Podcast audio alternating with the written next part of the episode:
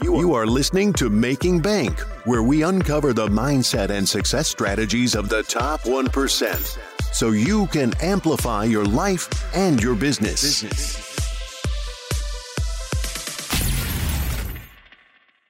Welcome to Making Bank. I am Josh Felber, where we uncover the mindset and the success strategies of the top 1% so you can amplify your life and your business today. Super honored and excited for today's guest.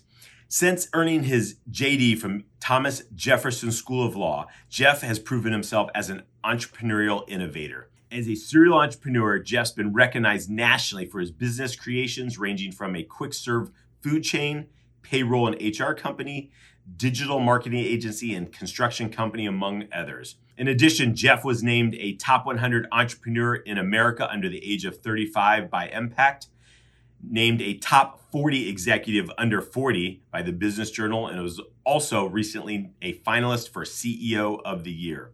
As a re- result of all his successes, Jeff was recently recruited by Forbes to be an entrepreneurship instructor at their Forbes School of Business and Technology. Combining his two biggest passions, entrepreneurship and healthy living, Jeff created the foundation Everbowl has been built on and his personal philosophy of making friends and having fun not only translated into a fun, vibrant culture at Everbowl, but also became the company's true heartbeat. Excited to welcome Jeff Fenster to Making Bank.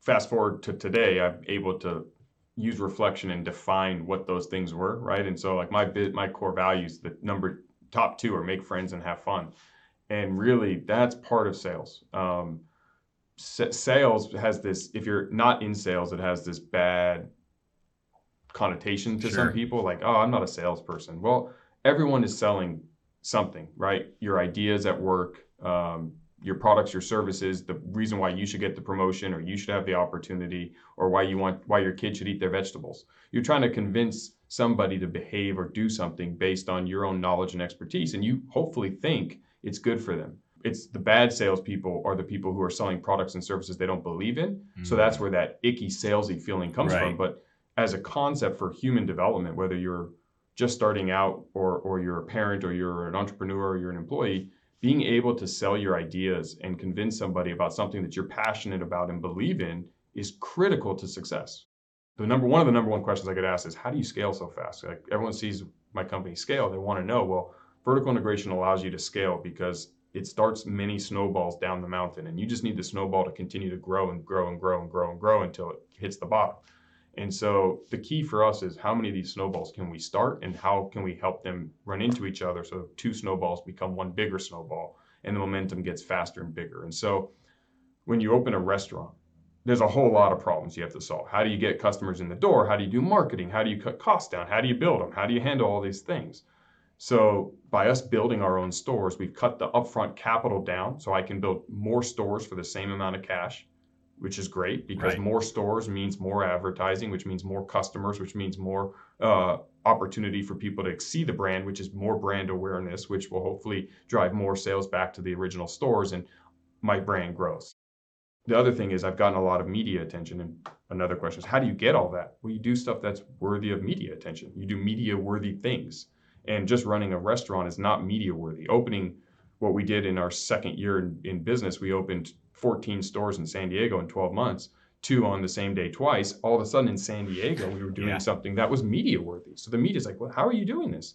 Well, now I get to talk about Everbowl. I get to talk about WeBuild. So when I do that, that solves the next problem that everyone asks me, how do I fix? How do you hire and find good talent? Talent likes growth companies. Talent wants to put their you know, hitch their wagon on, on something that's exploding. So when you have a cool company that seems to be opening a new store every two, three, four weeks, with a cool brand that, that seems to get a lot of media attention, I want to work with them. So now we're recruiting good rock stars, which enables us to do what we're already doing better and faster, which allows us to grow more, which does more media attention, which gets us more people. And so it's a self fulfilling prophecy as our snowball continues to roll down the hill. As a business owner, what is rule number one? Stay in business today. What's right. rule number two? Stay in business tomorrow, right? So the bigger the runway that we can build as fast as we can, the better. And so, you know, when you look at our competitors, they don't have their own superfood brand. They don't build their own stores. So now, uh, fast forward to COVID, you know, when COVID hit and it wiped a lot of us us being QSR restaurants Yeah. down and out until the PPP and all this, we made a different pivot. We pivoted to franchise because we were corporately run Mm. until then. Okay. And so, so ultimately, and, and based on the premise of the show, you know, for entrepreneurs, like what you have to always maintain in your head is the number one strength we have, the number one thing we have to get ourselves out of jams is options, right? So by vertically integrating your business, you have options. What I genuinely think is the most important thing that that people need to start thinking about in their company is how do I create options? How do I start these snowballs? And it's not always starting your own company. It just applied for me, but it could be partnerships or acquisitions, or it could be, you know, mitigating. You know, there's a thing I always tell my, my oldest daughter when she's like, Dad, I have this problem. I'm like, all right, well, before we answer it, let's assess what if we do something different? Is that problem even still there? You know, like Mm, yep. there's always something else you can do, and it's going to have unintended good and bad consequences. So once we figure that out, you just start to reverse engineer what do we need to do, and these things work. Like they really do. I mean, you look at companies like McDonald's. You know, McDonald's is the largest toy manufacturer in the world because they manufacture toys for the Happy Meal, and they don't sell a single toy. Right. But they're the largest, right? They have the they own all that land All un- land. un- under their stores. They're a real estate company, right? And so they've mitigated a ton of their downside and all that. I mean, if, if tomorrow McDonald's had to close, they could become a toy store and sell toys to all the other stores, and the, they they have the infrastructure. So those are the cool things you learn along the entrepreneur journey.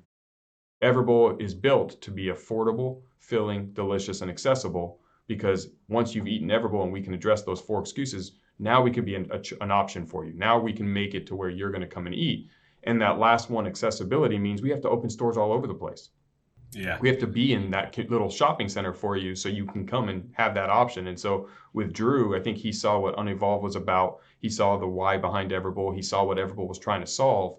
And as he transitions from uh, the NFL now to his post NFL life, which he's doing, you know, uh, NFL tonight on, or Sunday night football commentating, but he's also looking into business and he's a business owner. He wants to give back and he knows as a top tier athlete what it takes to, to be successful. And he wants to get behind brands like Everbowl. And so it was great. That coupled with the media attention and our growth and all the things we talked about, once he saw under the hood, he saw that this is a brand I want to be a part of and we wanted him to be a part of. And so it was a natural fit. The number one excuse I hear that drives me absolutely crazy is I don't have time. And um, I have two kids, a 16 year old and a 10 year old, and a business. Three businesses and travel a lot. And uh, I'm going to give everyone a little life hack. It's basically the power of four minutes, but the average snooze button is eight minutes long. So what I'm about to tell you times two. But if you take four minutes a day and do something, at the end of a year, that's 24 hours of time. So you can literally learn a new language in 24 hours of study, and that's four minutes a day for 365 days is 24 hours. And so if you stop hitting snooze even once, that's two full days a year that you can regain, even if you just allocate those four minutes or those eight minutes to whatever it is you're trying to sharpen your skills on, learn, advance yourself, because you have to be learning because the world's always changing, even in your business. Don't don't become tired. One of the reasons that I've been able to penetrate new markets with zero experience is because most people in the industry are doing it the exact same way they've always done it, and they're lost in the forest for the trees because they've been living it for too long. And I can come in with fresh eyes. So use those four to eight minutes a day, and all of a sudden you're going to find that you're honing new skills and really learning new things. And the I don't have time thing will go away, and you'll you'll see serious advancement. Awesome. That's a super cool life hack. I haven't heard that one before, so that that's great. Some different variations, but not not that specifically, and uh, that's awesome. Uh, Jeff, again, uh, just honored to have you on Making Bank today, sharing your insights and uh, having you on the show. So thank you for your time. I am Josh Felber. You are watching Making Bank. Get out and be extraordinary. Thank you for listening to Making Bank. If you have enjoyed this episode, please leave a review, and sharing is caring.